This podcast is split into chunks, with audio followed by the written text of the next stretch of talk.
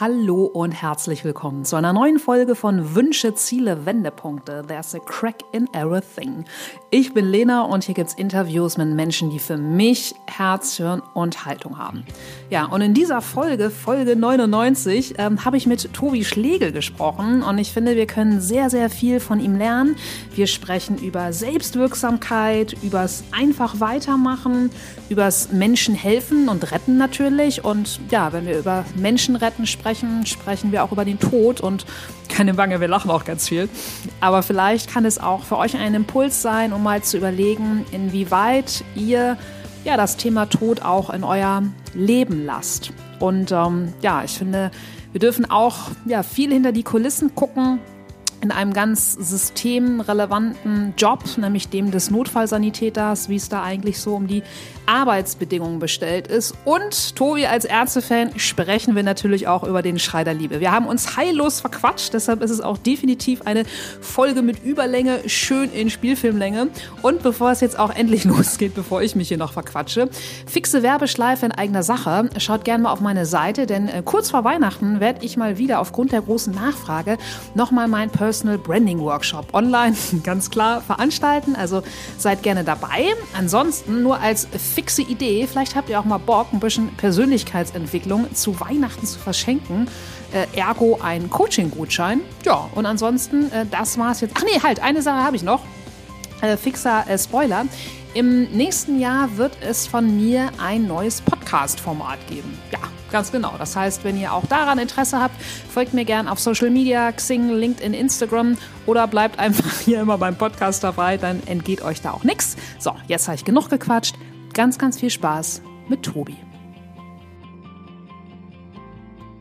So, moin. Heute habe ich die große Freude und Ehre mit Tobi Schlegel, natürlich mit absolutem Abstand via ähm, Skype-Leitung sprechen zu dürfen. Und wer ihn von euch noch nicht kennen sollte, was ich mir auch äh, bei dieser tollen Person schwerlich vorstellen kann, einmal in gewohnter Manier vor- und abgelesen. Tobias Tobi Schlegel, 43 Jahre, startete sein Berufsleben als Radio- und Fernsehmoderator und Reporter, unter anderem bei den Musiksendern Viva und MTV Germany. Außerdem moderierte moderierte er im NDR die Satire-Sendung Extra 3, später auch die ZDF-Sendung Aspekte. 2016 gab er bekannt, eine Ausbildung zum Notfallsanitäter antreten zu wollen. 2020 teilte er mit, diese Ausbildung bestanden zu haben. Seine Eindrücke verarbeitete er in seinem Debüt, äh, geht schon los, Debütroman Schockraum. Moin, Tobi. Ja, moin. Hallo, Lena. Hi.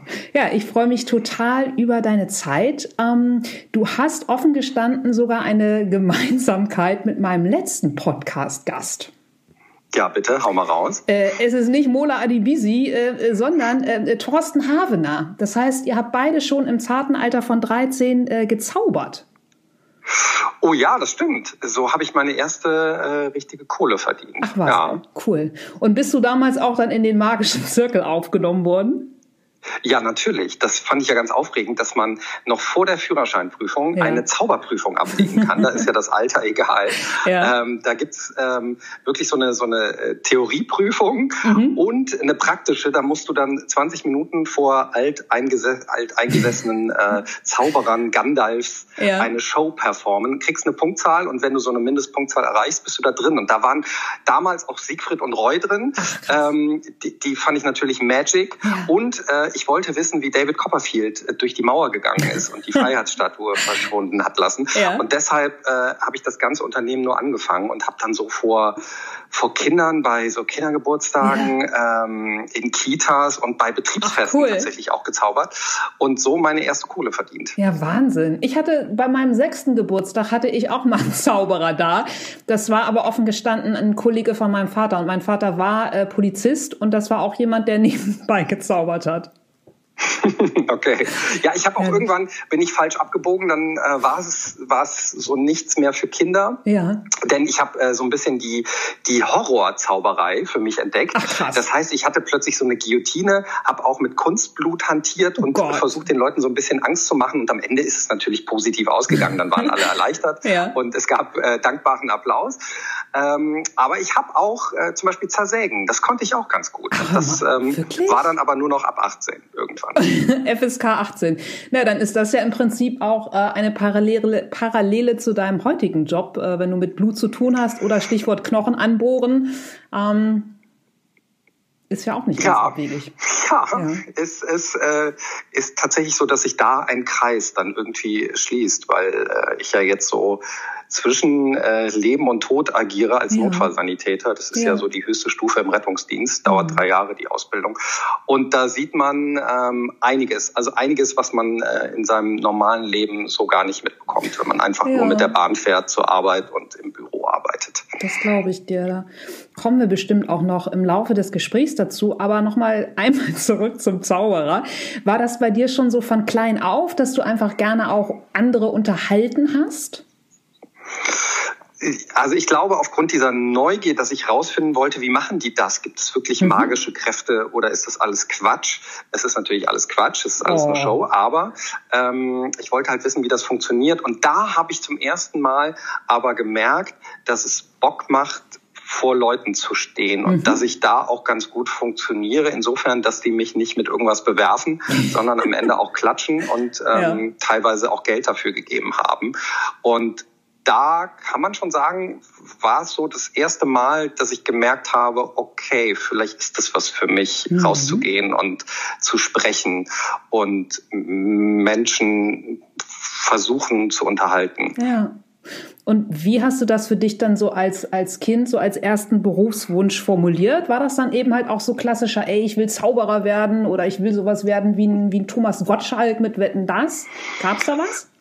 Äh, also die einzige Parallele ist da, glaube ich, dass ich auch Messdiener war. Und das ist ja auch so eine Art Show, da tritt man auch auf. Und Harald ja. Schmidt und Gottschalk waren das ja auch. Das gehört Stimmt. einfach dazu. Ja. Ähm, als Basisausbildung, äh, als Showmaster.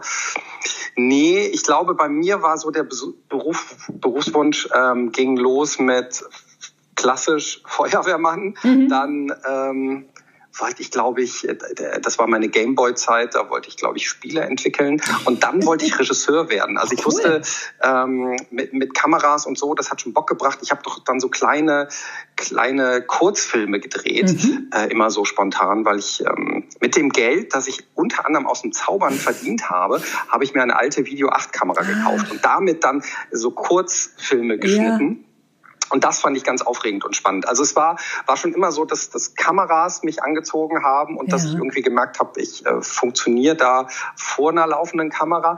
Aber es war dann nicht so, dass ich, ähm, dass ich so größenwahnsinnig geworden bin und gesagt habe, ähm, nee, äh, das das wird jetzt eindeutig der Showmaster. Da gibt's ja auch keinen, keinen Ausbildungsgang ja. und Beruf. Also das war irgendwie so unerreichbar und ja. man wusste auch gar nicht, wie die Leute das da schaffen. Und mittlerweile ist das ja noch immer so, mhm. dass es da keine klassische Ausbildung gibt und dass das äh, durch viele Zufälle passiert. Und äh, so war es dann nachher ja auch bei mir, dass es dann wirklich der Zufall wollte, dass ich da mit 17 zu diesem äh, Viva-Casting eingeladen wurde und dann bei dem Musiksender gelandet ja. bin nach etlichen Castingrunden und da aus 2000 Leuten ausgesucht wurde. Das ist ja immer nur, das kann erstmal nichts mit Talent zu tun gehabt haben, weil ich fand mich damals nicht wirklich gut okay. und hatte noch Kameraangst. Ich glaube, das waren sehr viele subjektive Entscheidungen und vielleicht war ich auch nicht ganz so scheiße. Ja. Ähm, und das war so null planbar. Und plötzlich war ich dann aber so vor der Kamera und war der Jüngste damals beim Musiksender Viva. Und das war natürlich ganz, ganz aufregend. Ja, absolut. Zumal wir sind ähm, ähnlicher Jahrgang. Also ich bin Baujahr 76 und natürlich habe mhm. ich damals MTV und Viva rauf und runter geguckt. Und das war für mich damals, ich wollte halt auch irgendwas mit Medien machen. Also ein Viva oder MTV-Moderator, das war für mich halt unerreicht. Ne? Also wie du schon sagst, gerade weil es ja auch kein, äh, keinen regulären anderen Weg gab im Sinne von, ja, ich mache jetzt mal drei Jahre Ausbildung und dann bin ich das. Genau. Ähm, und ich habe mich aber auch damals so in den ersten ein, zwei Jahren auch nicht komplett selber abgefeiert. Ähm, okay. Ich glaube, das hat meiner Psyche ganz gut getan, mhm. weil, weil ich mich selber sehr, sehr kritisch gesehen habe, weil ich immer noch extrem aufgeregt war, wenn die Kamera Rotlicht hatte. Okay. Und weil ich manchmal Sachen gesagt habe, ähm, die hatte ich mir irgendwie anders vorgenommen und so. Also ich habe nach meinem kritischen Beobachten, auch wenn ich mir damals noch so, so Szenen angeguckt habe, fand ich das gar nicht so gut mhm. und war da eher enttäuscht von mir ähm, wie ich da funktioniere und hätte, hätte gehofft, dass wäre besser rübergekommen. Also ich war da sehr, sehr selbstkritisch okay. und das hat mir, glaube ich, im Nachhinein dann auch ganz gut getan. Mhm. Ähm, leider war es dann so, dass ich die ersten zwei Jahre dann überhaupt nicht genießen konnte. Also ja. irgendwann wurde ich dann ruhiger und entspannter und dann konnte ich das auch mitnehmen so. Ähm, aber es gab eh so eine große Hysterie um einen rum mhm. und vielleicht war das ganz heilsam, dass man das nicht so nah an sich rangelassen hat, weil man sich selber nicht so nicht so gut fand. Ich glaube, das hat, hat dem Ego gut getan, dass man so ein bisschen auf dem Boden geblieben ist. Und ich hatte mhm. ja ähm, tatsächlich von meinen Eltern so eingeimpft, diese Grundangst, dass ähm, es jederzeit vorbei sein könnte. Ja. Also die haben immer zu mir gesagt, ähm, Junge, nimm das mit, triff mal deine Lieblingsbands und so, hab da Spaß, tob dich aus, aber du weißt, dieses Medienbusiness, das ist ja so schnelllebig, mhm. im nächsten Jahr ist es vorbei. Mhm. Und da habe ich fest mit gerechnet. Ich habe immer damit gerechnet, dass ich im nächsten Jahr gefeuert werde. Ja. Und es ist einfach nicht passiert. Und plötzlich äh, stand man da 20 Jahre später und war noch immer dabei mhm. und hatte nie eine große und lange Auszeit und ist da nie rausgekommen und hat sich dann irgendwann so gefühlt, als wäre man im Hamsterrad. Ja.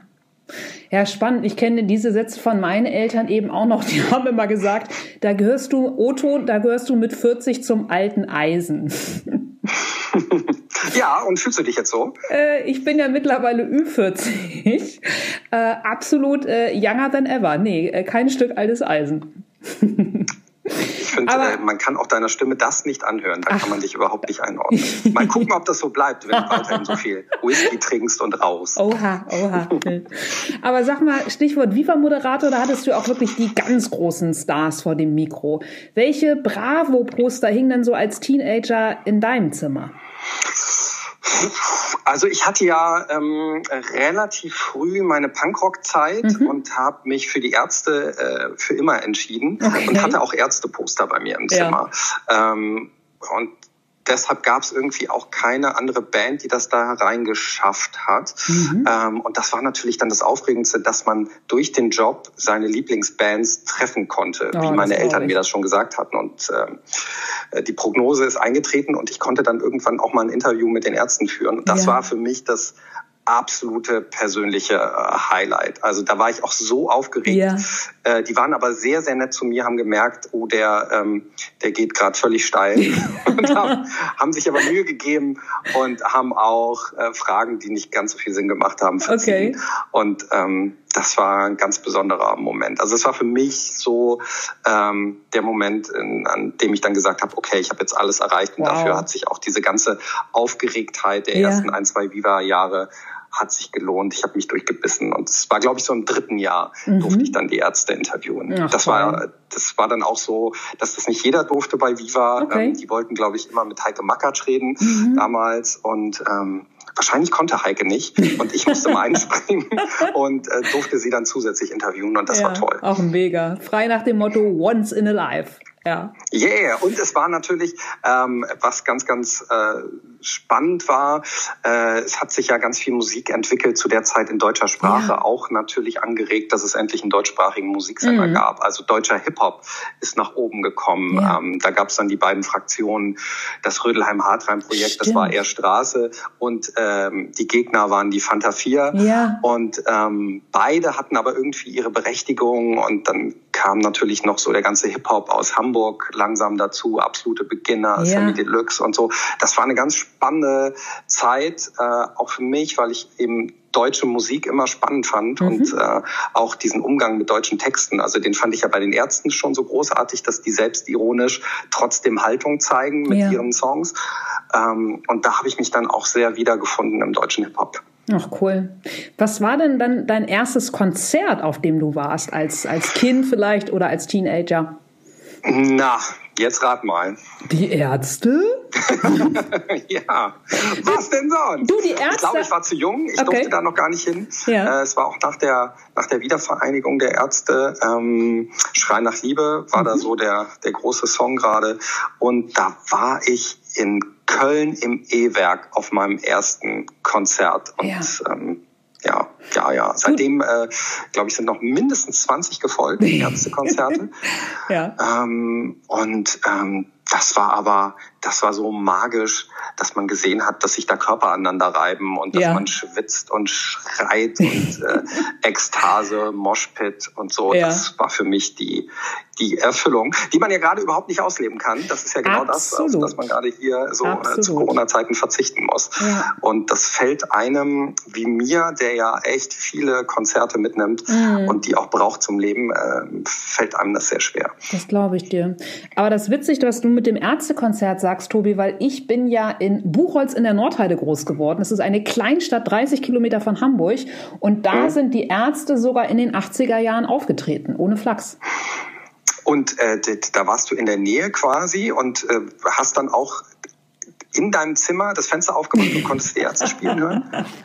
Ja, so, so ist es gewesen. Es war, äh, war definitiv, also da war ich wirklich noch ein, noch ein Kind. Mein erstes Konzert war äh, Beautiful, Beautiful South, damals im äh, CCH äh, 1990. Okay, was ist denn nochmal der Beautiful South das, gewesen? Das, das war musst der du jetzt leider Nachfolger von, von den Hausmartens, falls ihr das noch was sagt. nee. Ähm, aber du hast noch immer nicht gesungen. nee, ich, ich kann ja auch nicht singen. Aber ähm, einmal, äh, einmal kurz äh, abgebogen und äh, das Thema Singen äh, mehr oder weniger charmant abgebrochen, wo du sagst, ja. gerade keine Konzerte, Corona-Zeiten. Ich muss dir oder ich möchte dir ja ein, ein großes, fettes Dankeschön aussprechen, weil du hast mir quasi mit einem der schönsten Abende seit Pandemiebeginn beschert. Jetzt äh, mhm. wird der geneigte Zuhörer, Zuhörerin denken so, na. Ähm, und zwar war das deine Premierenlesung in der St. Pauli-Kirche Ende August an einem ja. Montagabend, wo du äh, aus deinem Buch vorgelesen hast. Und nicht nur, dass es einfach ja mega packend war, dass du vorgelesen hast, dass du auch dieses schöne Gespräch dann mit dem Jo äh, Schück ähm, hattest, sondern einfach danach draußen mit einem Bier in der Hand zu stehen und mit anderen Menschen wie auf einem stinknormalen Event zu klönen. Also das war ja wirklich eins meiner Pandemie-Highlights. Ja, das freut mich. Ähm, das war eine äh, glückliche Zeit, weil ja. das so ein Zeitfenster war. Da war das noch so einigermaßen möglich mit ja. Abstand und Maske Total. Äh, und einer reduzierten Zahl. Das ja. ist ja jetzt auch nicht mehr möglich. Mhm. Ähm, aber da hatten wir echt riesiges Glück, dass das stattfinden konnte. Mega. Also eh hatte ich total Glück jetzt so im Nachhinein. Ja. Das ist ja jetzt ganz spannend. Ich habe ja mehrere Interviews zum Buch gemacht, mhm. ähm, zu meinem Roman Schockraum. Aber jetzt bei dir kann ich mal auf die Zeit zurückblicken. Das habe ich so eigentlich noch nicht gemacht. Das finde ich jetzt gerade ganz spannend. Mhm. Ähm, und tatsächlich hatten wir so wahnsinniges Glück, weil wir ähm, ja mit dem Buch Ende August rausgekommen sind, da war das ähm, mit den Zahlen noch nicht so schlimm. Mhm. Ähm, da war eigentlich noch so ein bisschen äh, Spätsommer und äh, es war noch warm und äh, es gab nicht so viele neue Infektionen. Und wir haben ja genau die Zeit dann mitgenommen. Also ja. dieses Zeitfenster von zwei Monaten hatten wir da. Äh, dass man noch gut äh, rumreisen konnte, mehr oder weniger, dass man zu Interviews gehen konnte mhm. in anderen Städten, dass die auch noch stattgefunden haben, dass ich ähm, wenigstens in Hamburg eben in dieser St. Pauli-Kirche eine Lesung hatte, auch ja. mal im St. Pauli-Theater.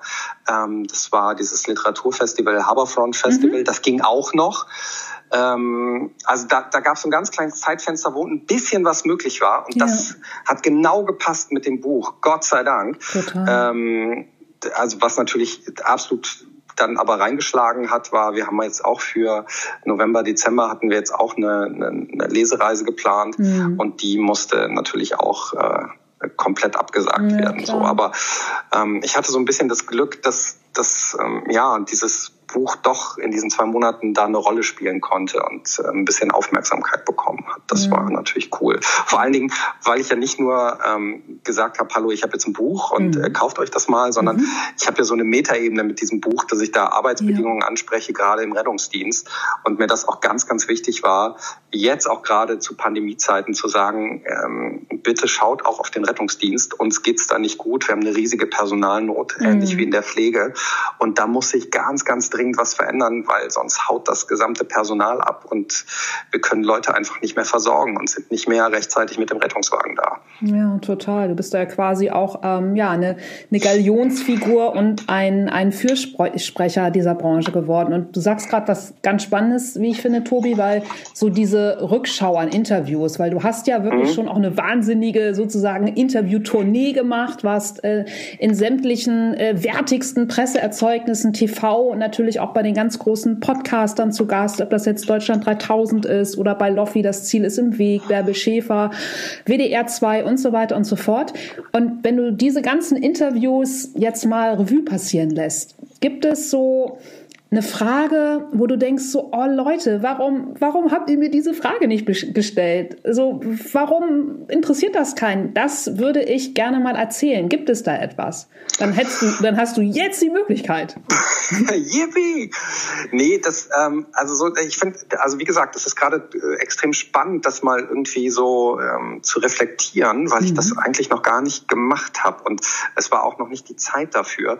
Also, was man erstmal sagen kann, ist, dass das mit dem Buch echt explodiert ist ähm, und ich habe da nicht mit gerechnet. Also mhm. ähm, du kannst dich an diesen Abend erinnern in der St. Pauli-Kirche und da war ich mir nicht sicher, ob auch nur zehn Leute dieses Buch kaufen, Ach, ganz ehrlich. Echt? Und das, äh, das ist komplett explodiert, dass wir ja. ja. schon in der ersten Woche waren wir irgendwie in den Top 20 ähm, der, der Romane ja.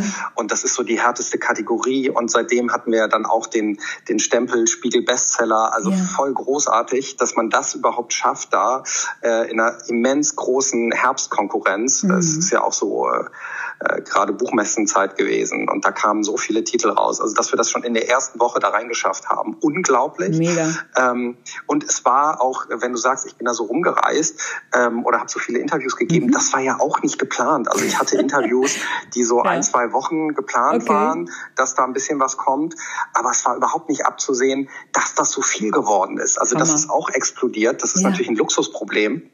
Aber ich äh, im Nachhinein war ich über zwei Monate oder zweieinhalb Monate nur dran, Interviews zu geben mhm. und äh, habe noch ein bisschen Rettungsdienst da gehabt und das war richtig heftig. Also es ist jetzt zum ersten Mal, dass ich so ein paar Tage jetzt Ruhe hatte ähm, und mal durchatmen konnte und dass das weniger geworden ist. Gott sei Dank. Ja. Ähm, das ist eigentlich alles sehr gut gelaufen. Also ich glaube, das was was ich erstaunlich fand, ist, dass immer wieder dieselben Fragen gestellt wurden. Mhm. Also die, die waren ja sehr berechtigt, mhm. aber ähm, da habe ich mir eigentlich gedacht, ist ja langweilig als als Fragesteller, ja. weil ähm, wenn man so mein erstes Interview gelesen hat, ähm, mein erstes großes Interview zum Beispiel in der, in der ähm, FAS, mhm. dann hast du schon die Antworten gewusst ja. und sie haben mir trotzdem diese Fragen gestellt. Oh, und ich glaube, sie kannten diese Interviews schon und, ja. und, wussten genau, was ich antworte und haben mir trotzdem diese Fragen gestellt. Das fand ich eher ein bisschen verrückt.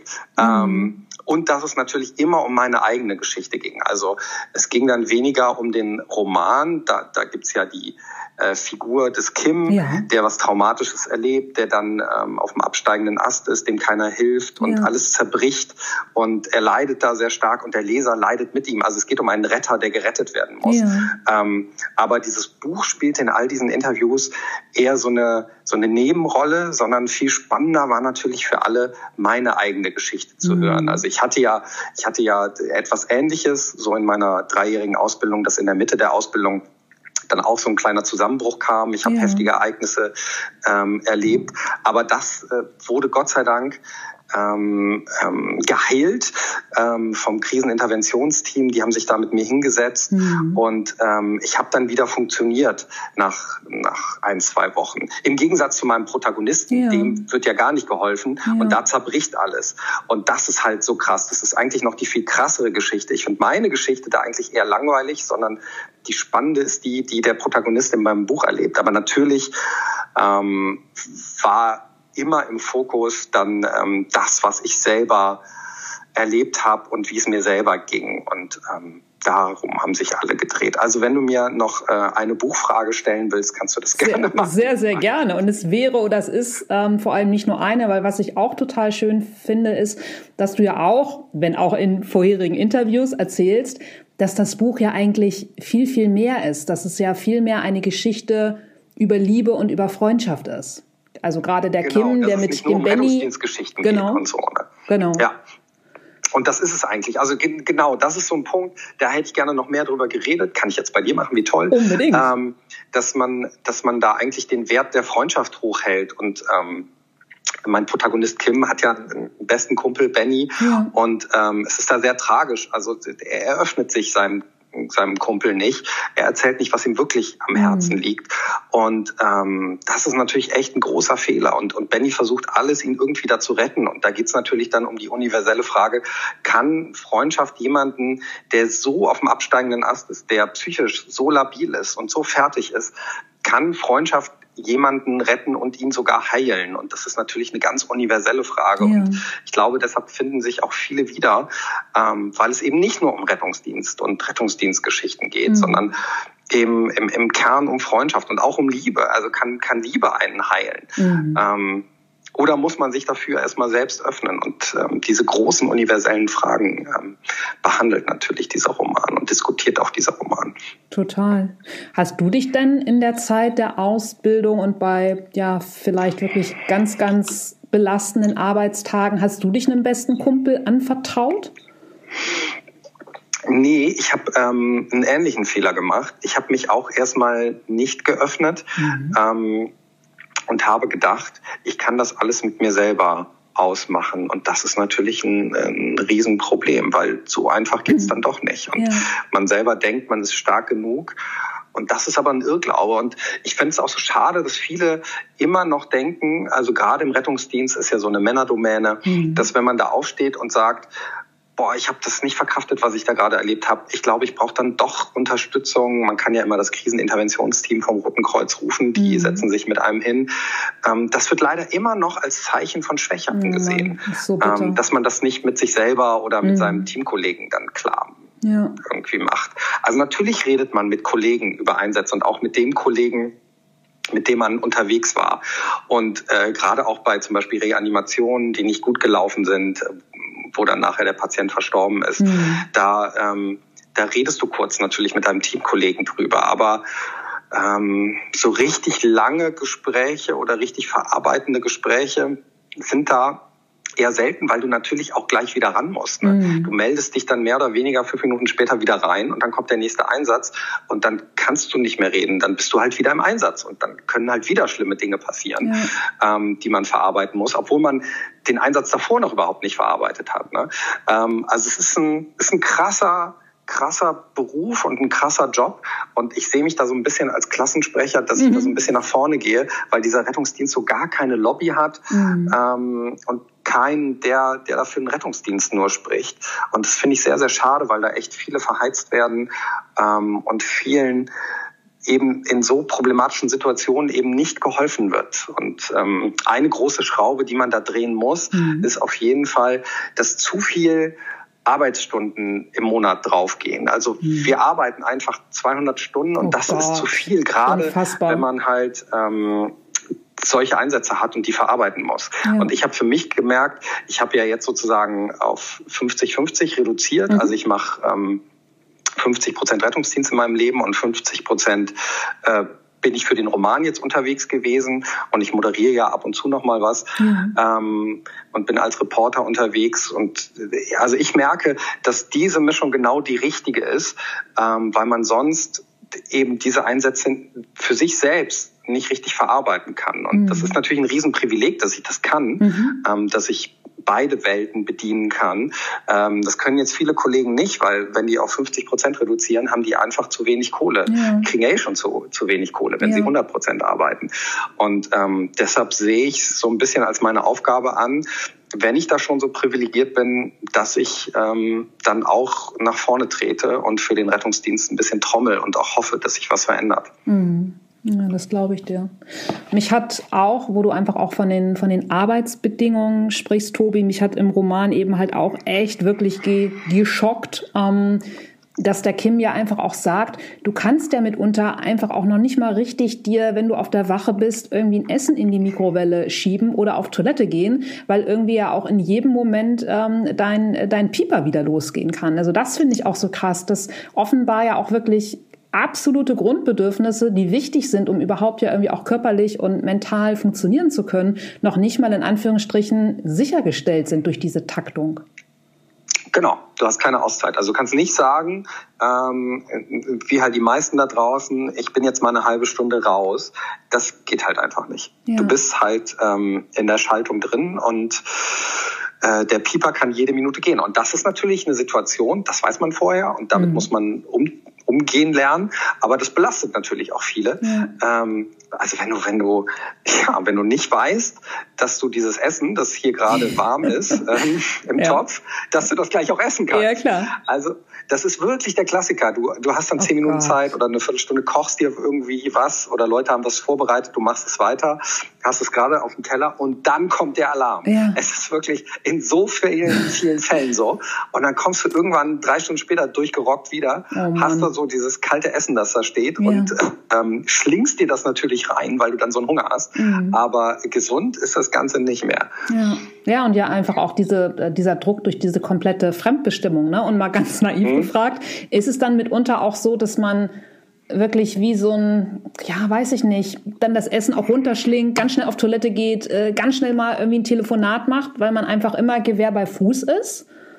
Ja, habe ich schon so. Also du hast immer so ein, so ein kleines Schwert über deinem Kopf, weil mhm. du genau weißt, es kann gleich runtersausen. Ja, ähm, ja das ist auf jeden Fall, wenn du im Einsatz bist, ist es eine komplett andere Welt und dann bist du ganz anderen Zwängen unterworfen. Ne? Ja. Ähm, auf der anderen Seite, und das muss ich natürlich auch sagen, und das ist mir auch immer wichtig zu betonen, ist es natürlich im Grunde ein geiler Job, weil mhm. du rausfahren kannst. Ähm, also nicht nur, dass du Blaulicht fahren kannst und über rote Ampeln fahren kannst. Das Crazy. macht natürlich manchmal auch ein bisschen Spaß. Ja. Das nimmt man dann mit. Ja. Ähm, muss das natürlich allerdings vorsichtig machen. Aber äh, unabhängig davon, dass die Leute dir Platz machen, wenn du zum Einsatz fährst, mhm. ähm, kannst du ja wirklich was bewegen. Und du weißt am Ende des Tages, ja. dass du Menschen geholfen hast und dass du eine entscheidende Rolle gespielt hast. Und das ist natürlich ähm, das ist natürlich extrem erfüllend. Mhm. Und das macht diesen Job dann auch aus und so besonders. Ähm, das andere sind halt diese Arbeitsbedingungen. Und das macht dann einen so ein bisschen frustriert ein, wenn man weiß, ach, man könnte was verändern, wenn wir nur weniger arbeiten mhm. würden. Also so viel wie alle anderen in diesem ja. Land auch, so, so 38 Stunden Woche und nicht ja. äh, 50 Stunden die Woche. Ähm, wie toll wäre das, ähm, wenn wir nur so viel arbeiten würden wie alle anderen auch.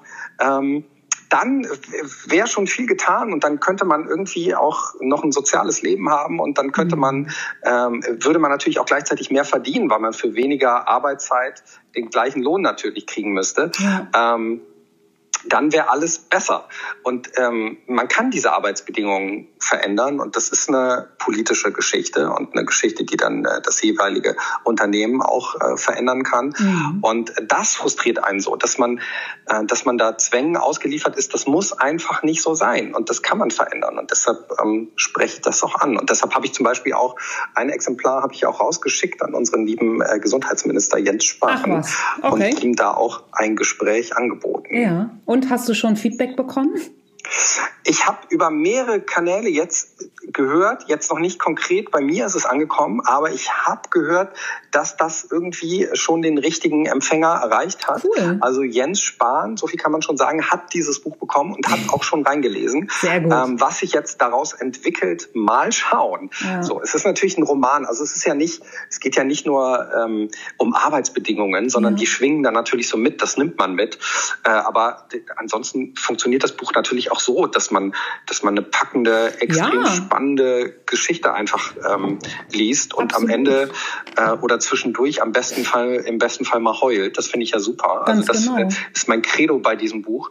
Ich will euch heulen sehen. Ich weiß nicht, wie es dir da ergangen ist. Ja, es, äh, äh, dazu gerne gleich Stichwort äh, Metalhead und äh, einmal zurückgesprungen. Also am Ende eines Tages, äh, Jens Spahn ist ja auch nur äh, ein Mensch und äh, wenn den eine Geschichte über Liebe und Freundschaft nicht packt und er dadurch einfach nochmal dieses ähm, ja, Metathema hinsichtlich ähm, der Arbeitsbedingungen aufs äh, Tapet geschmiert bekommt, äh, meine Güte. Also wann, wenn nicht jetzt und wann, wenn nicht eben durch deinen tollen Roman. Und für mich klingt das so, was du gerade geschildert hast mit diesen, mh, mm, also es am Ende eines Tages einfach zu wissen, du blickst darauf zurück, du hast einem Menschen im wahrsten Sinne des Wortes das Leben gerettet. Und was ich so krass finde oder was mir eben halt auch bei dem Kim so aufgefallen ist, dass diese Ausschläge nach oben und nach unten, ja, also es gibt ja, finde ich, nichts Größeres, als einem Menschen ein Leben retten zu können und dann eben dieser krasse Ausschlag nach unten mit, ähm, du bist unterbezahlt, du äh, bist absolut äh, überarbeitet und du weißt noch nicht mal, kann ich jetzt mal kurz in Ruhe auf Toilette gehen. Und das mhm. stelle ich mir einfach, also einfach dieser Gap zwischen oben und unten ähm, so krass vor.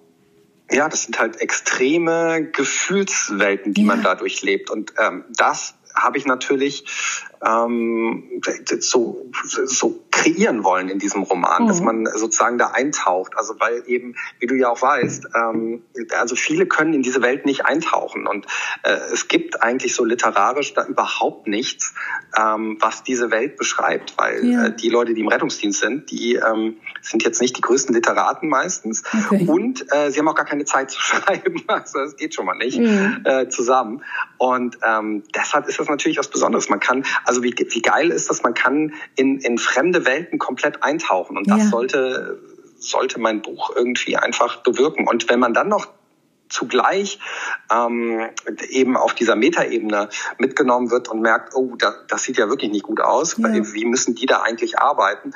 Und wenn dann natürlich politische Entscheider das auch noch mitkriegen und ähm, sich dadurch beeinflussen lassen, oder da ein Gesprächsangebot machen, äh, umso besser. Also das nutze ich dann natürlich, weil ähm, weil ich diesen Job halt einfach so liebe und weil ja. ich weil ich irgendwie Bock habe, dass es den Kollegen einfach besser geht und mhm. ähm, das, das ist schon echt, schon echt, ja, das sind halt äh, ähm, Zustände, die einen belasten und ähm, die sorgen eben auch dafür, dass das ein Job ist, in dem man nicht alt wird. Also alle mhm. über 40, ja? ja? Lena, ja. du und ich. Mhm. Wir, sind, wir, sind, schon Exoten. Wenn du im Rettungsdienst wärst, altes Eisen, da passt so der Satz. Exotisch. Ja. Also es ist so verrückt. Ich meine, welcher Job ist denn so, dass man äh, da nicht drin alt werden kann? Ja. Ähm, weil die Leute die, die Bedingungen einfach nicht aushalten und dann relativ schnell wieder verschwinden. Das darf doch nicht so sein. Die Leute sind gut ausgebildet. Die Leute haben Bock, diesen Job zu machen. Mhm. Aber sie sagen sich, ey, wenn, wenn wir da so schlecht bezahlt werden und ähm, wenn wir kein anderes Leben neben unserem Job haben dürfen, ja. äh, das geht einfach nicht mehr. Und da ziehen halt ganz viele relativ früh Konsequenzen. Und erst recht als Frau ähm, ist es leider so, mhm. dass ähm, Frauen so unterrepräsentiert sind Ach, im Rettungsdienst. Das finde ich so, so schade. Mhm. Und ich habe irgendwie ja, also so viele Kolleginnen habe ich da leider überhaupt nicht, auch wenn du bei der Feuerwehr guckst, wie viele Frauen gibt es da eigentlich im Einsatz. Mhm. Das ist leider eine, eine ganz geringe Anzahl. Deshalb bist du noch exotischer als ich quasi, wenn du im Rettungsdienst wärst. ja, heftig. Wobei ich erinnere... Ja, und deshalb, das ja. muss halt einfach nicht so sein. Das ist ja, ja kein Gesetz. Natürlich ja. ist der Job auch, also braucht man da eine gewisse Physis, ähm, dass man fit ist und auch schwer heben muss. Ähm, ja, oder halt auch so 200 irgendwie. Kilo Menschen dann ja vermutlich aus dem, aus dem vierten Stock ohne Fahrstuhl befördert, oder? Genau, aber das muss natürlich nicht alleine machen. Aber ja. es ist natürlich punktuell ähm, eine schwere Belastung, das stimmt schon. Und vielleicht kann man das dann eben nicht bis 60 machen. Aber ja. ähm, man sollte mit 40 Jahren kein Exot sein mhm. in diesem Job. Und das finde ich halt echt schade, dass man da keinen älteren großen Kollegen hat, der irgendwie schon lange dabei ist, zu dem man aufblicken kann.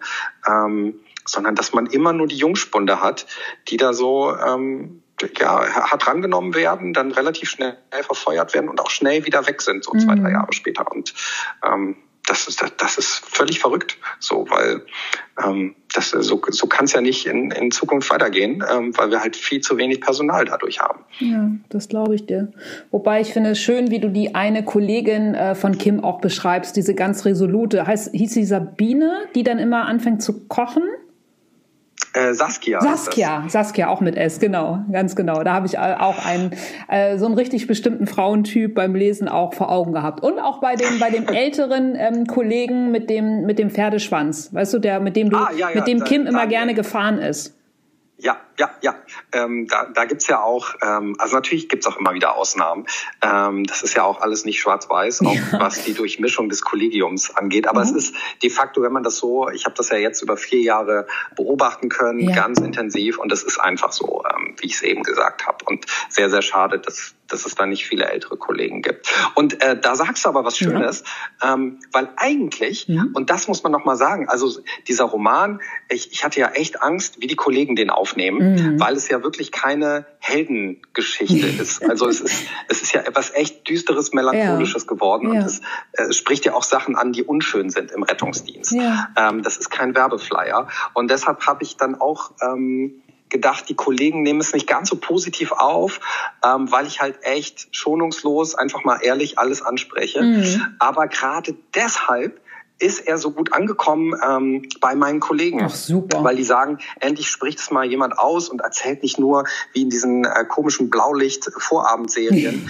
werden nur die geilen Einsätze gezeigt. Das ja. ist de facto nicht so. Ja. Also es werden nie die Einsätze gezeigt, die, äh, die in die Hose gehen, wo ja. Fehler passieren, ähm, die furchtbar sind, die einen belasten. Mhm. Es wird die Zeit danach nicht gezeigt, es werden die Arbeitsbedingungen nicht gezeigt. Das ist alles nur... Äh, Hochglanz poliert, also das, was man dann so als Vorstellung hat, was mhm. da im mhm. Rettungsdienst passiert.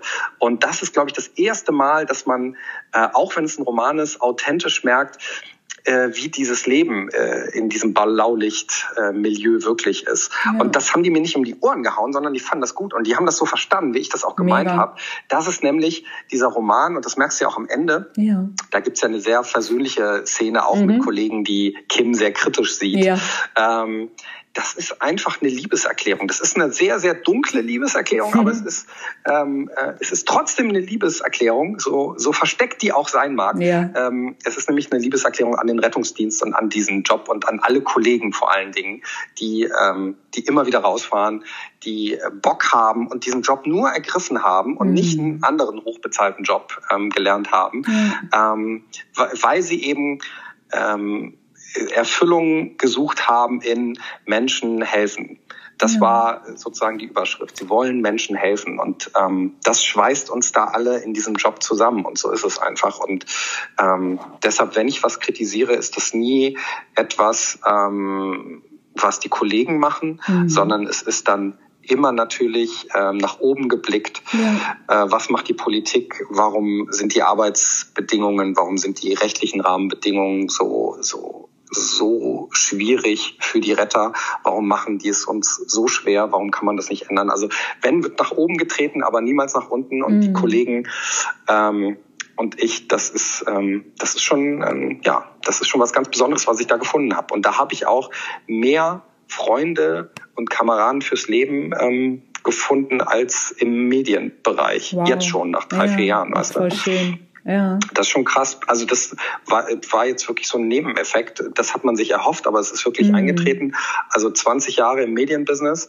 Ähm, da hatte ich nicht so viele Freundschaften wie jetzt schon nach, nach drei, vier Jahren Rettungsdienst. Ähm, da habe ich echt Menschen jetzt gefunden, die, die bleiben hoffentlich in ja. meinem Leben und die werde ich da auch nicht mehr rauslassen. Ja, sehr schön. Das Stichwort auch wieder Freundschaft und Liebe, ne? Und ich finde total ja. schön, was du gerade auch einfach so ähm, äh, runtergedampft hast auf dieses Menschenhelfen. Und da komme ich nochmal zurück, was du, was dein Wunsch ja auch an den Roman ist, nämlich, hey, ich will euch heulen sehen. Und ich ähm, musste mir auch wirklich Tränen aus den Augenwinkeln wischen, als ich ähm, an der Stelle war, wo Kim ähm, nicht wo Kim, sondern wo der Gerettete eben Kim wiedersehen möchte im Krankenhaus, der mhm. sogenannte äh, Metalhead. Und ist das letztlich dein Wozu? Ich mag immer nie dieses bescheuerte Wort Purpose. Ähm, ist das letztlich dein Wozu, warum du in den Rettungsdienst gegangen bist? Also wirklich dieses Leben retten? Ja, das war ja mein Ziel. Also wenn man nur einen bei einer Lebensrettung dabei ist oder irgendwie einen wirklich zurückgeholt hat, dann wäre das schon so großartig ähm, und so besonders und so ein intensives Gefühl. Und genau das hat sich auch eingestellt. Ähm, mhm. Gerade bei dieser Szene. Also die Einsätze sind ja ähm, sehr äh, am Realen angedockt und mhm. sehr an dem, was ich dann auch wirklich erlebt habe. Und ähm, das war halt wirklich jemand, den wir da nach einer Reanimation, einen jungen Familienvater haben wir da zurückgeholt. Mhm. Äh, den haben wir auf der Straße reanimiert und der hat sich tatsächlich dann auch bedankt im Krankenhaus und ähm, da da durfte ich ihm in die Augen gucken ja. und der hat meine Hand gedrückt. Der konnte noch nicht richtig reden, ja. aber das war dann so ein Moment, ähm, da wusste ich auch in diesem Moment, das ist ein besonderer Moment. Und der war dann aber auch so, wie man sich das vorstellt, warum man das macht. Und ja. diese Erfüllung. Und deshalb äh, hatte ich ja eben gesagt, dass, dass da nicht nur Schatten ist, sondern auch viel Licht. Mhm. Ähm, dieser Moment ähm, verzeiht dann viele andere Momente, die man durchmachen musste. Und dieser Moment äh, war auch genau das, was ich da gesucht habe. Deshalb, ich kann, ich kann von vielen, die unglücklich sind im Job, verstehen, dass sie genau diese ähm, Intensität irgendwo anders versuchen zu suchen. Mhm. Ähm, aber nirgendwo ist es dann wirklich so relevant und so intensiv wie im Rettungsdienst oder in der Medizin, ähm, wenn man ganz, ganz, ganz ähm, konkret Menschen ähm, ja, nicht nur helfen kann, sondern auch den Tod verhindern kann, ja. beziehungsweise sie zurückholen kann. Also ich meine, in welchem Job kannst du das sonst? Ja. Und ähm, das ist schon sehr, sehr erfüllend. Das war, ja, das war der intensivste Moment in meinem Leben und das bleibt wahrscheinlich auch Mega. bis zum Ende. Ja. ja, der Tod ist ja quasi dein Kollege sozusagen, ne? Ja, den äh, sieht man da häufig und ähm, man macht da auch viel mit und sieht viele Schicksale und Tragödien. Und meistens geht es nicht gut aus, aber äh, wenn es dann doch gut ausgeht, dann äh, weiß man, warum man diesen Job einfach gemacht hat, so oder warum man sich mal entschieden hat, diesen Job zu machen. Und mhm. ich weiß auch, warum ich da alles hingeschmissen habe, mhm. beziehungsweise meinen, meinen Hauptjob beim ZDF ähm, einfach mal gekündigt habe. Ähm, und dann ähm, diesen völlig unterbezahlten Job ja. äh, machen wollte. Ich weiß warum, ähm, weil ich diesen Moment erleben konnte und mhm. das ist halt ganz besonders. Deshalb bin ich da sehr mit mir im Reinen und ähm, sehr glücklich, dass ich diesen Weg gegangen bin. Ja, toll. Du hast ja auch schon skizziert, dass du aktuell sozusagen 50-50 lebst, also einerseits ähm, Moderation machst oder generell ja weiterhin oder wieder journalistisch tätig bist und die andere Hälfte eben ähm, ja sozusagen auf dem Wagen äh, bist. Wenn du jetzt mhm. sozusagen dritteln könntest, gäbe es etwas, wo du sagst so, ah Mensch, das würde ich gerne noch mal ausprobieren oder machen? Nee, ich bin jetzt, ich bin jetzt durch mit dem Ausprobieren. Okay. Ja. Also das, das gibt mir noch so viel. Ja. Ähm, der, der Rettungsdienst, ähm, also da gibt es noch so viele Einsätze, die ich noch nicht erlebt habe. Und da muss ich jetzt erstmal bestehen als Einsatzleiter. Und mhm. ähm, also dass ich das 50-50 mache, ist ja auch, ähm, damit ich diesen Job als Rettungsdienstler auch länger und nachhaltiger noch ausüben ja. kann. Weil ansonsten, wenn ich den wirklich jetzt zu 100 Prozent machen würde, weiß ich, wie viele andere Kollegen auch, ich bin dann ähm, in zwei, drei Jahren komplett durch und mhm. kann den Job nicht mehr ausüben. Und das will ich halt nicht. Ich will den Job halt länger ausüben. Deshalb ähm, musste ich da einfach ein bisschen reduzieren. Ja. Und ähm, er ist aber immer noch ein ganz großer Teil meines Lebens. Und auf der anderen Seite ist es ja auch toll, dass ich mit meinem anderen journalistischeren Job mhm. ähm, ja was machen kann, was die beiden Welten dann ja auch irgendwie verbindet. Also der Roman verbindet das und hat so den Nebeneffekt, dass man eventuelle Arbeitsbedingungen ansprechen kann. Ich habe ja diesen Podcast gemacht, Fighting ja. Corona, mhm. und da auch ähm, Pflegepersonal und Rettungsdienstpersonal eine Plattform gegeben. Also das ist natürlich, das berührt sich. Ähm, und befruchtet sich, wie man das immer so sagt, gegenseitig. Ja. Und das ist natürlich toll, wenn man da beide Welten so ein bisschen vereinen kann und ich beide Stärken ausspielen kann. Und da fühle ich mich gerade sehr angekommen. Also da habe ich jetzt nicht das Bedürfnis, dass ich wieder nochmal was Neues anfangen muss, sondern ja. ich glaube, äh, da habe ich ja so eine krasse Entscheidung getroffen ja. und nochmal echt so, so was anderes gemacht. Ähm, ähm, und vielleicht habe ich auch vielen gezeigt, dass man das einfach mal riskieren könnte und mhm. auch machen sollte, weil viele, glaube ich, davon träumen, zur Lebensmitte nochmal was ganz anderes zu machen und es dann doch nicht machen. Ja. Ähm, vielleicht kann ich da ein bisschen Role Model sein, dass man das einfach mal durchziehen kann und dass es dann, dass es trotzdem gut geht und dass man das Alte auch nicht komplett verlieren muss, sondern dass eigentlich die Erfüllung, und das gebe ich so vielen mit, ähm, die Erfüllung ist eigentlich die Kombination der Dinge. Mhm. Weil ein Job 40 Jahre machen, bis man umfällt, das ist es einfach nicht. Ähm, es ist einfach ähm, schlau, nicht stehen zu bleiben, sich immer weiterzubilden ja. und nochmal was ganz Neues zu probieren und das Alte aber nicht komplett fallen zu lassen, weil das, da, das hat man ja auch drauf und das ist ja auch toll, wenn man eine Sache richtig gut beherrscht. Also mhm. das muss man ja auch nicht alles verbrennen und hinschmeißen. Ja. Ähm, ich glaube, das Glück ist die Kombination der Dinge. So. Mhm. Ja. Und was mir, als ich über dich noch mal ein bisschen recherchiert habe, aufgefallen ist, musst du mal sagen, ob ich, äh, ob ich das richtig interpretiere, ob du das für dich unterschreiben kannst. Ähm, Stichwort so auch Erfüllung und Kombination. Was viele ja vielleicht nicht wissen, ist, dass du ja auch schon 2008 ein Buch geschrieben hast, ein Sachbuch, nämlich zu spät, über ähm, was ja auch eins deiner Metathemen ist Nachhaltigkeit. Also du hast ja auch hier mhm. zusammen äh, mit der guten Leutefabrik, mit dem wunderbaren Lars, ähm, den Endclub gegründet, wo ich schon häufig sein durfte. Und mir ist dabei so aufgefallen, oder es ist meine Interpretation, dass dann ja offenbar auch Nachhaltigkeit ein Metathema für dich ist, weil jetzt kümmerst kümmerst du dich quasi um den nachhaltigen Umgang mit, ja, mit der, mit der menschlichen Ressource im Rettungsdienst. Also, dass, dass man diesen Job einfach nachhaltig lange machen kann, mit einer gesunden Psyche, mit einem gesunden Körper. Passt ja, das, das ist ja auch ein Teil, das ist ja auch ein Teil der Nachhaltigkeit. Also wenn man ja. sozusagen den sozialen Bereich sieht der Nachhaltigkeit. Klar, ja. man muss halt mit Menschen gut umgehen und man muss Menschen ein Lebensumfeld an, bieten, dass sie auch ihre Stärken ausspielen können und sich nicht komplett kaputt machen. Also natürlich ähm, gehört das dazu. Und gerade dieser Rettungsdienst, so wie er jetzt ist, ist, ähm, ist halt nicht nachhaltig. Mhm. Ähm, und da muss sich sozial ähm, unbedingt was verändern. Ja, hast du recht. Ja. Ist so. Okay. Und Stichwort Vorabendserien, wenn wir das mal ad acta legen und uns vielleicht einen richtig coolen deutschen, ähm, hochwertig produzierten Spielfilm vorstellen, beispielsweise von dem Fatih Akin oder von wem auch immer.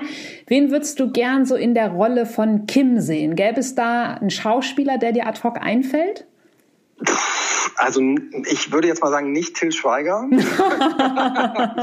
Bitte nicht, nein. Nein.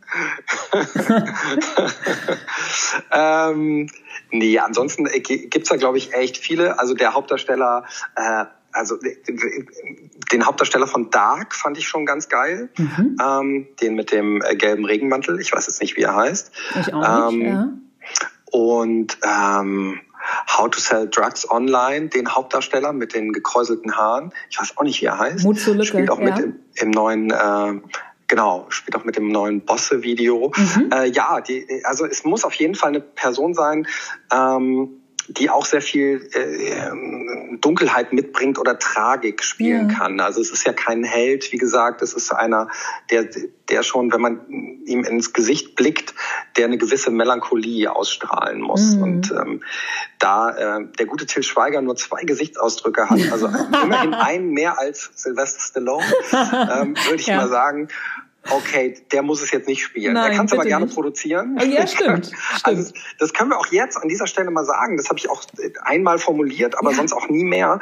Ähm, natürlich kann man da raus und das wäre wär wirklich das Allergrößte. Also bei all dem, was da schon passiert ist mit diesem Buch, mhm. das wäre natürlich das Aller, Allerbesonderste, wenn da ähm, ein Film beziehungsweise eine Miniserie draus entstehen oh ja. würde und ja. Netflix ähm, nachdem Sie deinen Podcast jetzt gehört haben. und sagen, out. Da ja. machen wir was draus. Also ich habe es extra schon so geschrieben. Ich weiß nicht, ob dir das aufgefallen ist. Man hat so nach ich bin ja auch so serienverseucht. Mhm. Ich habe immer so nach einem Viertel oder Fünftel des Buchs ähm, habe ich einen Cliffhanger eingebaut. Ja, na klar. Und da habe ich schon gesehen, krass, da kann man jetzt sozusagen die Folge beenden und alle würden sagen, fuck, wie geht's ja. denn weiter? Wie geht's denn weiter? Ja, ja. Ähm, und ähm, ge genauso ist, ist dieser Roman auch so ein bisschen sehr sehr äh, serienhaft aufgebaut, ähm, dass er einen mitnimmt so in die in die normalen Sehgewohnheiten, die man äh, mittlerweile hat, ne? dass man Total. dass man auch irgendwann einen Cliffhanger braucht, ja. ähm, um weiterzulesen und ja. ähm, das habe ich extra eingebaut. Mal gucken, ob es einer merkt. Also es ist quasi schon dieser Roman ist schon so ein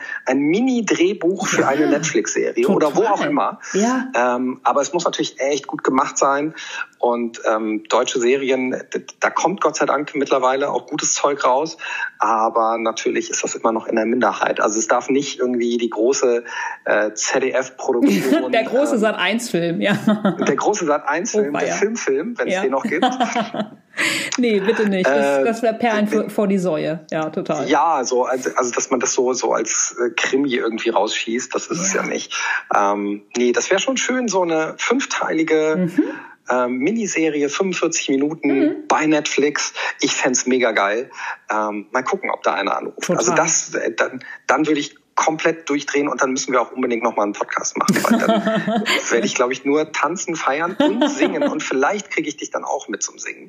Wenigstens unbedingt. Einen Song, weil ich dann so glücklich bin. Ja klar, machen wir einen Videopodcast. Äh, also das ist jetzt wirklich ein Shoutout an alle Produzenten und vor allem, wenn Till Schweiger den machen würde, dann wäre das alles in so einer äh, weichen Sepia-Welt und ich sehe bei dir da halt wirklich echt dunkle, sattes Schwarz. Also da sehe ich nichts mit Sepia. Ja, das stimmt. Wobei äh, auch äh, ich äh, einem Herrn Schweiger zutraue, dass er noch lernen kann und dass er äh, Bock hat auf noch mal was komplett anderes. und ähm, warum nicht? Ne? Ja, ja klar. warum nicht? Wer People can change. Ähm, er muss ja nicht den Hauptdarsteller spielen, das genau. meine ich nur. Da genau. ist er, glaube ich, dann schon raus, weil ähm, der ist ja auch so Mitte 30. Ähm, das, ist, das ist nicht mehr seine Kragenweite. Da muss die junge Generation ran. Total, total. Ja, aber wie du schon sagst, ne, er kann ja dazulernen. Äh, da bist du ja auch das fleischgewordene Beispiel. Ähm, einfach jemand, der einen 360-Grad-Turn ge gemacht hat und eben ja der inneren Stimme gefolgt ist und etwas ganz Neues gemacht hat. Und bei dem Wort innerer Stimme wird dich dich noch gerne fragen, Tobi. Das ging mir nämlich mhm. auch ziemlich nah, als ich das von dem Kim gelesen habe. Wir werden ja im Roman ja auch immer wieder damit reingezogen. Ach ja, und hier, ne, äh, kurz nochmal reingeschoben. Stichwort Cliffhanger. Das hat natürlich auch dafür gesorgt, dass ich das Buch von Samstagmittag bis Sonntagvormittag durch hatte. Ja, also ich konnte es halt auch nicht weglegen. Aber zurück zur inneren Stimme. Das fand ich beim Lesen eben total krass, wenn sozusagen dieser harte innerer Kritiker bei Kim im Kopf ihn immer wieder fertig macht mit so, ey, weich ein Loser, stell dich nicht so an, ja, hier im falschen Job und so weiter und so fort. Was glaubst du, können wir tun, das ist ja auch mitunter jobunabhängig, um diese innere Kritikerstimme leiser werden zu lassen? Dass man, ähm, du meinst, dass man sich manchmal fühlt, wie als wäre man ähm, nicht der Richtige für den Job und als würde man so einen inneren Kritiker in sich haben, der, der einen immer wieder rund macht mhm. und dass man so das Gefühl hat, man betrügt gerade alle, weil mhm. man einen Job ausübt und keiner merkt, dass man den eigentlich gar nicht kann oder mhm. Ich glaube, das ist ein Gefühl, das jeder, jeder hat Klar. in seinem Job. Ja. Äh, hatte ich auch schon ganz oft. Boah, ich glaube, ähm, ich glaube, der Trick ist, dran zu bleiben und ähm, ähm, da kraftvoll zu bleiben. Mhm. Also ähm, wie ich ja eben auch schon mal angesprochen hatte, die ersten zwei Jahre bei Viva waren für mich keine ja. gute Zeit. Das fand ich mich nicht gut und habe diesen Kritiker sehr laut gehört und habe mich auch oft gefragt, warum mache ich eigentlich diesen Job? Da gibt es mhm. bestimmt ganz andere, die den noch besser können. Mhm. Ähm, ich habe aber einfach weitergemacht und ähm, bin dran geblieben und bin nicht stehen geblieben und, und äh, habe sozusagen den Ehrgeiz gehabt, dann noch ein bisschen besser zu werden und wurde dann auch besser. Also ich glaube, das ähm, mhm. Das macht einen glücklich, wenn man merkt, dadurch, dass man auch sehr viel Energie in etwas reinsteckt, dass das auch eine Auswirkung hat. Und wenn ja. man das sieht, dann gibt's doch eine Befriedigung und dann äh, wird der Kritiker nicht mehr so laut sein. Also das hatte ich jetzt auch wieder ähm, bei dieser Vollbremsung, jetzt Einstieg in den Rettungsdienst, mhm. hatte ich das am Anfang auch so, dass ich frustriert war, dass ich als Ende 30-Jähriger ähm, bestimmte Dinge nicht machen konnte, ähm, hm. weil ich es einfach nicht gerafft habe, wie es geht. Mhm. Also Zugang legen, das heißt ja so, so, so eine Vene punktieren ne, mhm. mit ähm, äh, mit einer Nadel, äh, um dann äh, dem Körper Flüssigkeit zu geben. Das ist eigentlich so eine so eine Standard äh, so ein Standard-Move, den man drauf haben muss im Rettungsdienst. Und äh, das hat wirklich bei mir drei, vier Monate gedauert, bis ich das richtig konnte und bis ich da mal getroffen habe. Okay. Und äh, bis dahin habe ich echt viele Patienten auch gequält und mich verstochen. Und dann musste mein Kollege wieder ran. Und ja. äh, nach dem dritten Versuch hat der dann übernommen okay. und hat dann äh, sofort getroffen. ähm, und also man, man hat diese Rückschläge immer und man hat auch immer diese Stimme im Kopf, dass man ähm, da völlig falsch ist. Aber wenn man, wenn man nicht sofort hinschmeißt und mhm. da weiter dran bleibt, ähm, dann, dann wird man besser. Und mittlerweile ähm, würde ich, glaube ich, bei dir ähm, bei einer jungen Vene würde ich, glaube ich, ganz gut treffen äh, und auch beim ersten Mal. Echt? Die Ärzte ja, treffen ja. bei mir nie. Ich muss immer ganz doll mit der Hand so pumpen und dann finden die immer trotzdem keine.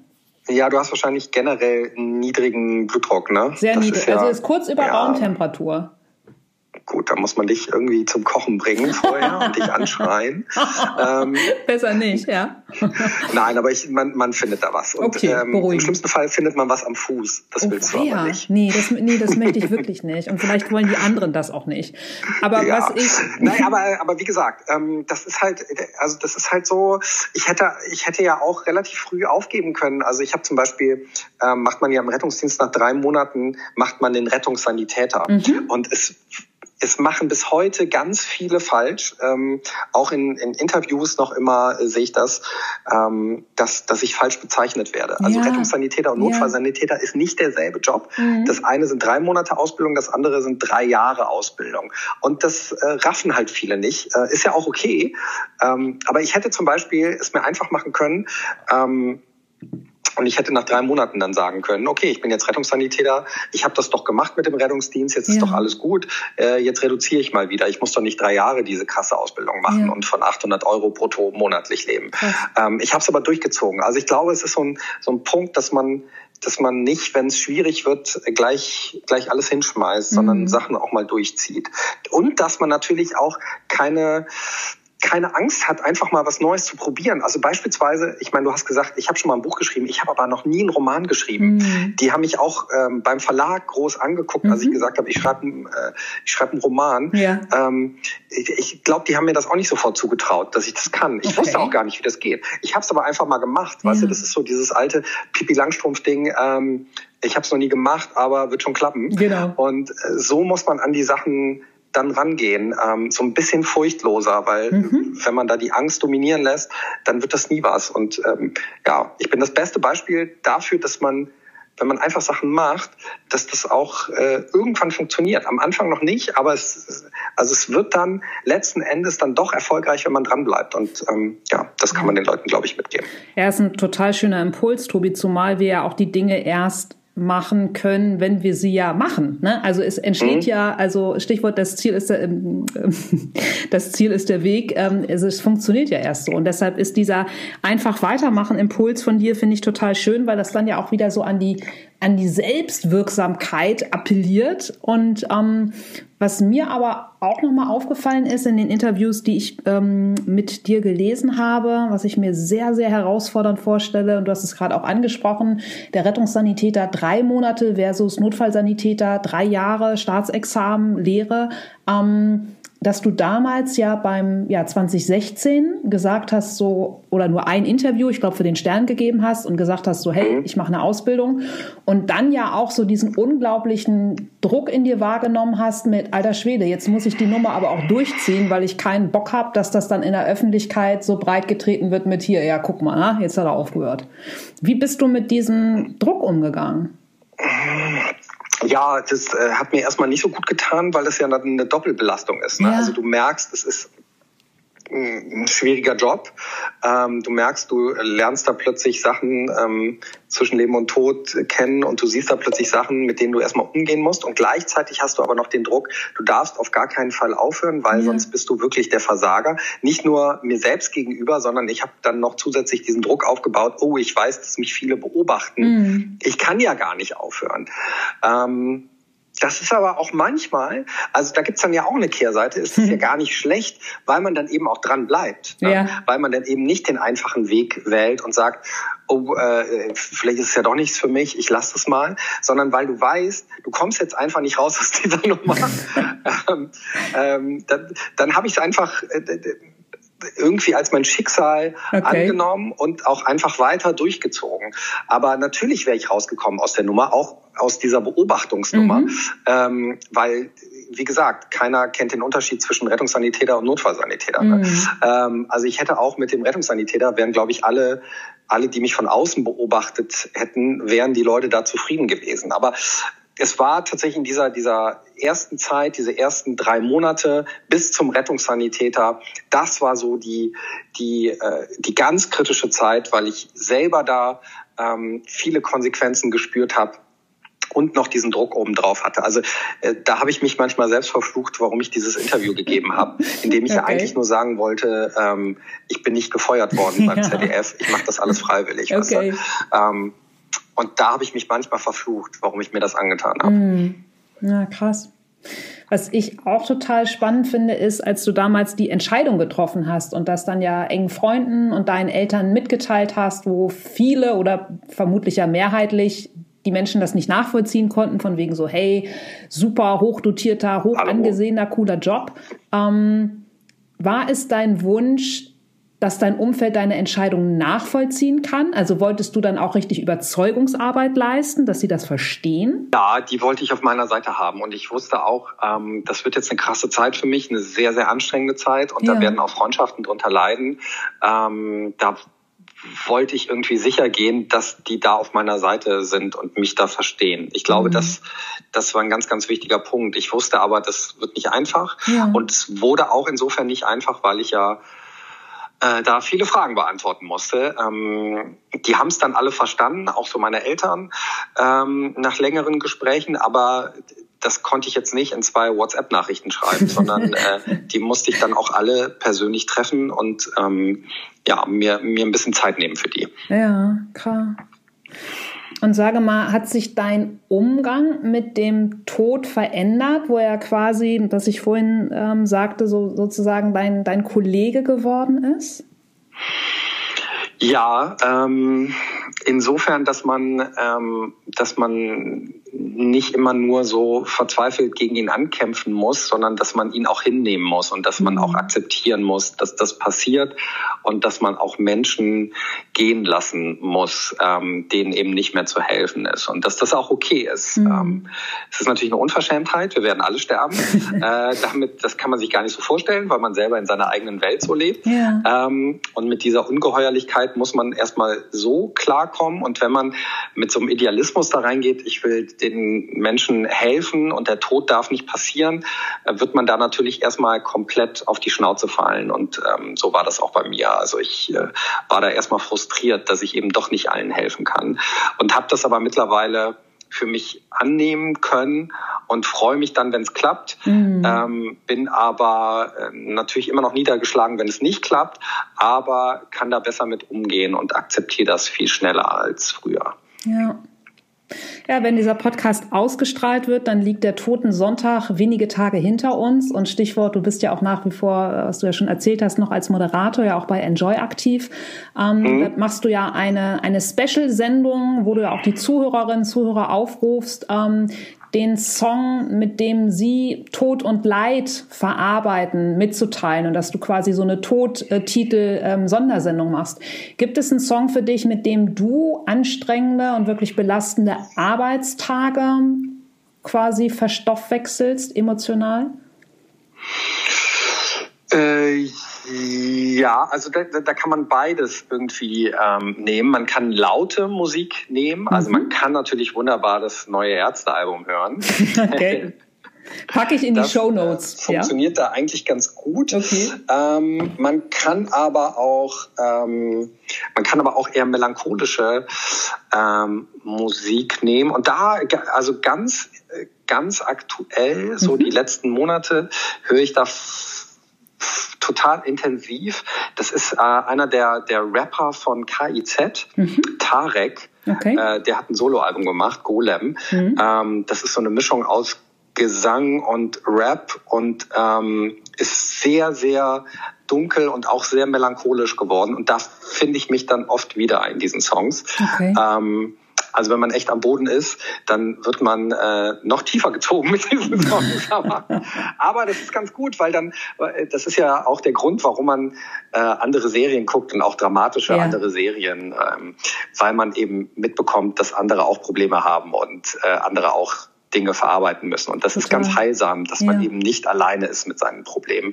Und ähm, deshalb kann ich das deinen äh, Hörern nur okay. ans Herz legen, Dann werde ich das, äh, das mal runterzuladen. In die, in die Folgenbeschreibung ähm, äh, genau packen. Genau, das ganze Album von, von Tarek, von KZ, okay. äh, Golem, äh, voll, voll großartig und leider irgendwie untergegangen, haben viele nicht mitbekommen.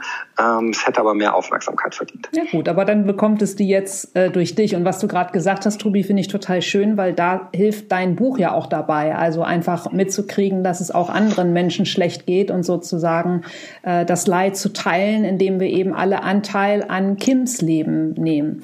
Und was mich dahingehend noch interessiert ist, was ist denn dein persönliches Ventil, außer natürlich das darüber schreiben, was du damals ja auch auf äh, nach dem nach dem äh, Kriseninterventionsteam Termin für dich entschieden hast. Wie lässt du noch Druck ab nach anstrengenden Rettungs ähm, Notfallsanitäter Wochentagen? Also das mit dem Schreiben, äh, das finde ich gut, dass du das nochmal ansprichst, mhm. weil es war ja wirklich so, dass dieses Buch dann ja auch gar nicht ähm, geplant war. Und das sind ja meistens so die besten Sachen, mhm. wenn Dinge nicht komplett durchgeplant sind, sondern einfach passieren. Und ja. daraus entwickeln sich dann eben große Dinge plötzlich, ohne äh, dass man es vorher wusste. Und so war das auch mit dem Roman. Mhm. Ähm, dass der einfach äh, parallel entstanden ist zu meiner Arbeit im Rettungsdienst und dass ich das gebraucht habe, dass ich das Schreiben gebraucht habe. Das war auf jeden Fall ein Ventil, das stimmt. Mhm. Äh, ansonsten, ich bin ganz klassisch, also ich nehme dann einfach meine Laufschuhe und laufe okay. und äh, renne um mein Leben und höre da Musik. Ähm, und ich bin auch, äh, bevor wir jetzt gesprochen haben, war ja. ich noch kurz joggen. Ich weiß nicht, ob man äh, meinen schweren Atem am Anfang dieses Podcasts gehört hat. Total. Ich habe äh, also noch gedacht, war der war gerade joggen. Ja. Gerade erst wieder da, pünktlich ähm, vom Joggen ja. und äh, sitze hier jetzt in ähm, in meinen angeschwitzten Klamotten und, und äh, freue mich. Das ist die einzige Freude, wenn dieser Podcast vorbei ist. Dann kann ich endlich duschen. ähm, aber äh, aber das kann ich jedem ans Herz legen, dass ja. man sich so auspowert ja. ähm, und dass das sehr, sehr gut tut, ähm, sich, äh, sich einfach zu bewegen. Ähm, und da muss man auch nicht viel reden, weil ich rede ja eigentlich genug. Ich mhm. rede im Job viel. Mhm. Äh, genau, ich habe am Toten Sonntag mache ich ja immer hier diese Spezialsendung. Das ist ein super Bruch im Radio. Das gibt es eigentlich sonst nirgendwo, dass man mal zwei Stunden über den Tod redet. Ja. Und das, das Krasse ist, dass der Bedarf da so groß ist. Also wir haben immer so viele ähm, Teilnehmer äh, und Leute, die äh, mit mir quatschen wollen live mhm. im Radio. Das ist wirklich verrückt, dass das so explodiert und dass da so ein Bedürfnis da ist. Und das zeigt ja auch, dass wir alle so ein gestörtes Verhältnis haben Total. mit diesem Thema Tod und dass ja. da was raus muss und dass es da eine riesige Sprachlosigkeit gibt. Und das biete ich halt bei Enjoy dann äh, jedes Jahr an. Aber das ist natürlich ein Ventil und da muss noch mehr raus. Also es muss eigentlich mehr über den Tod geredet werden. Total. Ja, wenn wir jetzt gerade bei Ventilen sind ja. und Sachen, die sich ja, ja. so aufstauen, ähm, das beobachte ich immer wieder, dass da Menschen gar nicht mit umgehen können mhm. ähm, und auch Dinge nicht ansprechen können. Ja. Also ich werde auf jeden Fall auch einschalten und ich ähm, bin da absolut äh, bei dir, denn der Tod gehört zum Leben. Ich habe Anfang des Jahres über so eine Organisation eine Praktikumswoche nur im Hospiz hier gemacht, äh, in der Diakonie im mhm. Albertin Krankenhaus. Und ähm, ja, es darf einfach kein Tabuthema sein. Der Tod ist äh, unter uns. Ich weiß nicht, ob mir der viel zitierte Dachziegel auf den Kopf fällt, ja, äh, wenn ich ähm, gleich irgendwie zur Post gehe. Wir wissen es halt alle nicht und halten uns eben halt alle immer für unsterblich. Und da machst du natürlich in deinem Job äh, ganz, ganz andere Erfahrungen. Ne? Ja, ja, nee, das kann von einer Sekunde auf die andere vorbei sein. Es muss aber nicht so gelebt werden, als wäre das Leben äh, in der nächsten Sekunde vorbei. Das finde ich dann auch wahnsinnig ja. anstrengend, weil das kannst du echt nicht durchhalten, so über lange Zeit, ja. dass du immer so lebst, als wäre es der letzte Tag in deinem Leben. Ähm, also da wird man auch komplett verrückt und ausgepowert. Ja. Ähm, aber ein bisschen mehr Bewusstsein, so die Wertschätzung. Also ich krieg ja so viel so viel Leid mit und mhm. so viel Schmerz und so viel Krankheiten, dass man einfach, also bei all dem, was man für einen Schissel hat im, im Job, mhm. ähm, dass man kurz mal innehält und sagt, ey, aber wenigstens bin ich gesund und ich habe keine Schmerzen. Total. So und ähm, und ich habe ein Dach über dem Kopf, ja. dass man sich dessen bewusst wird und dann mal kurz durchatmet und sagen kann, so dramatisch schlecht kann es mir nicht gehen. Und ja. ähm, selbst wenn es einem ganz schlecht geht und man am Boden ist und man äh, wirklich psychische Probleme hat, ähm, dann kann man einem nur sagen, ey, du bist nicht allein. Du hast mhm. immer mindestens einen, den du anrufen könntest, wenn mhm. du dich traust. Und es gibt ja auch, das sagen wir auch immer wieder, wenn wir über das Thema Tod reden, es gibt ja professionelle Hilfe. Also es gibt ganz viele Seelsorger, ja. die anonym helfen. Ähm, Telefonseelsorge kannst du 24 Stunden irgendwie anrufen. Also ich glaube, das muss man allen sagen. Man ist einfach nicht alleine, ja. äh, besonders nicht mit seinen Problemen. Es gibt ganz viele da draußen, die ähnliche Probleme haben. Und man, man muss nur diesen Schritt tun und drüber reden. Und das tut schon so gut. Ähm, und das müsste man, glaube ich, ähm, ja, dessen müsste man sich öfter bewusst sein, dass, dass man wirklich nicht, ähm, nicht allein mit seiner Problematik mhm, ist. So. Und dass es einem dann doch nicht so schlimm geht, wenn man sich vergleicht mit anderen. Ähm, ja. Und wie ich das irgendwie immer sehe, Menschen, die wirklich einsam unter größten Schmerzen in ihrer Wohnung mhm. vor sich hin vegetieren. Ähm, da gibt's so viele da draußen, die man nicht sieht, wenn du im Bus unterwegs bist. Und ähm, man sollte sich einfach mal freuen, dass, dass man so am Leben ist. Ja. Und ähm, dass man eben nicht täglich Schmerzen hat, im besten Fall. Das ist ein sehr, sehr schöner, fast schon ähm, Schlussimpuls, Tobi. Ich relativiere das immer und sage immer so, hey, äh, alle mal klarkommen, alle mal durchatmen, so weg von den First World Problems, ne? Auch wenn ja. First World Problems natürlich auch Problems sind. Also ich will das nicht äh, per se hier klein machen, ja, auch ich habe solche Probleme. Aber ich ziehe mich dann immer auf so eine Metaebene und sage immer so, ey, Fülle, Frieden, Freiheit. Also ich habe das Glück, dass ich in Fülle leben darf, ja, im Sinne von Kühlschrank ist voll, ich kann äh, entscheiden, was ich anziehe, mit wem ich mich treffe, äh, Freiheit Freiheit und äh, Frieden sind selbsterklärend und eben halt einfach dieses, ja, einen gesunden Körper und äh, einen gesunden Kopf zu haben. Und dahin eingehend äh, eben halt auch dein Appell, den ich mega wichtig finde, zu entstigmatisieren, nicht nur über den Tod zu sprechen, sondern eben halt auch Entstigmatisierung von ja, die Stimme zu erheben und zu sagen, so, ey, ich habe da ein Problem und äh, da komme ich nicht mit weiter und da möchte ich drüber reden. Ne? Ja, und das ist eigentlich das Schlauste, was man machen kann. Ne? Ja. Also es ist kein Zeichen ja. von Schwäche, sondern Nein. wenn man in Zukunft noch funktionieren will, dann muss man so schnell wie möglich eingreifen und über diese Problematik auch sprechen. Ja. Das ist ja so gerade bei heftigen Einsätzen, das ist das, was ich mitgenommen habe.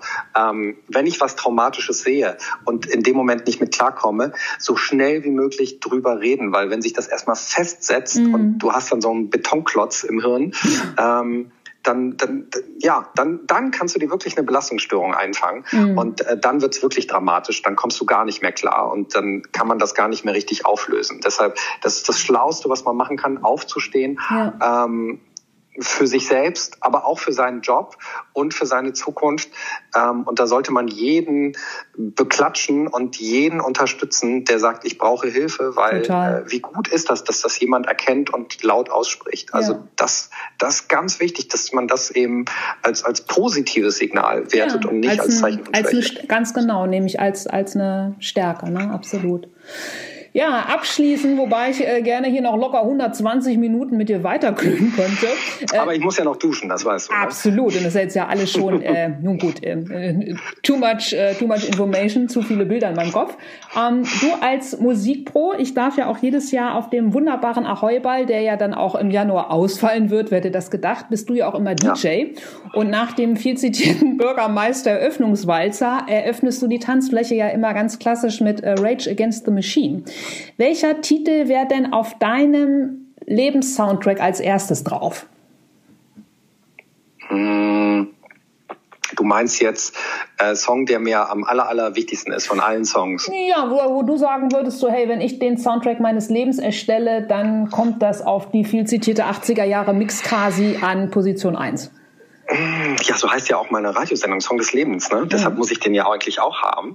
Ähm, also, ich glaube, der aller, allerwichtigste Song ist, und damit schließen wir den Kreis äh, in diesem Podcast. Ja. Du, du ahnst es schon. Ja. Das ist der Song, der mich so politisiert hat, der auch dafür gesorgt hat, dass ich mich einmische, dass mir nicht alles egal ist, dass ich äh, auch auf die Straße gehe, ja. dass ich demonstriere, dass ich äh, zum Beispiel ein Festival gegen Rechts an meiner Schule organisiert habe als Schulsprecher, ist Schrei nach Liebe von den Ärzten. Mhm.